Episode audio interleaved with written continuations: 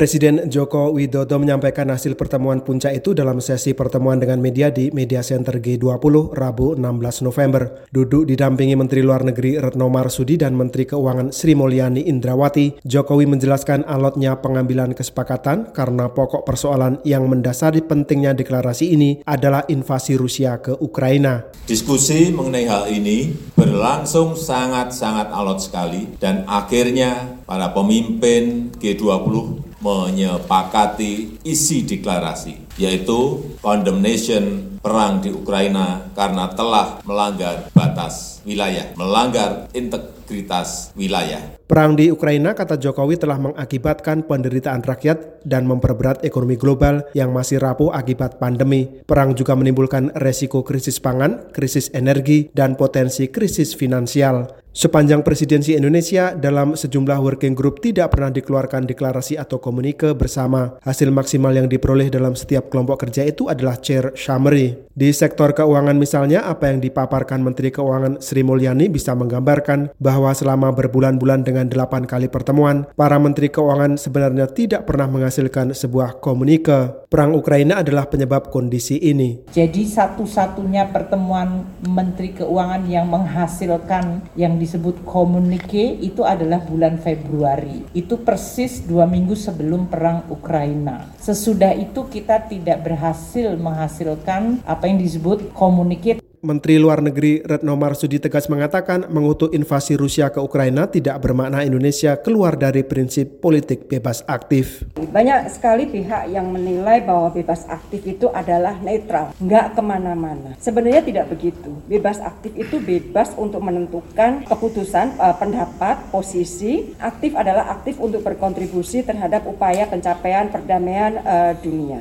Dari Bali, Nur Hadi melaporkan untuk VOA Washington.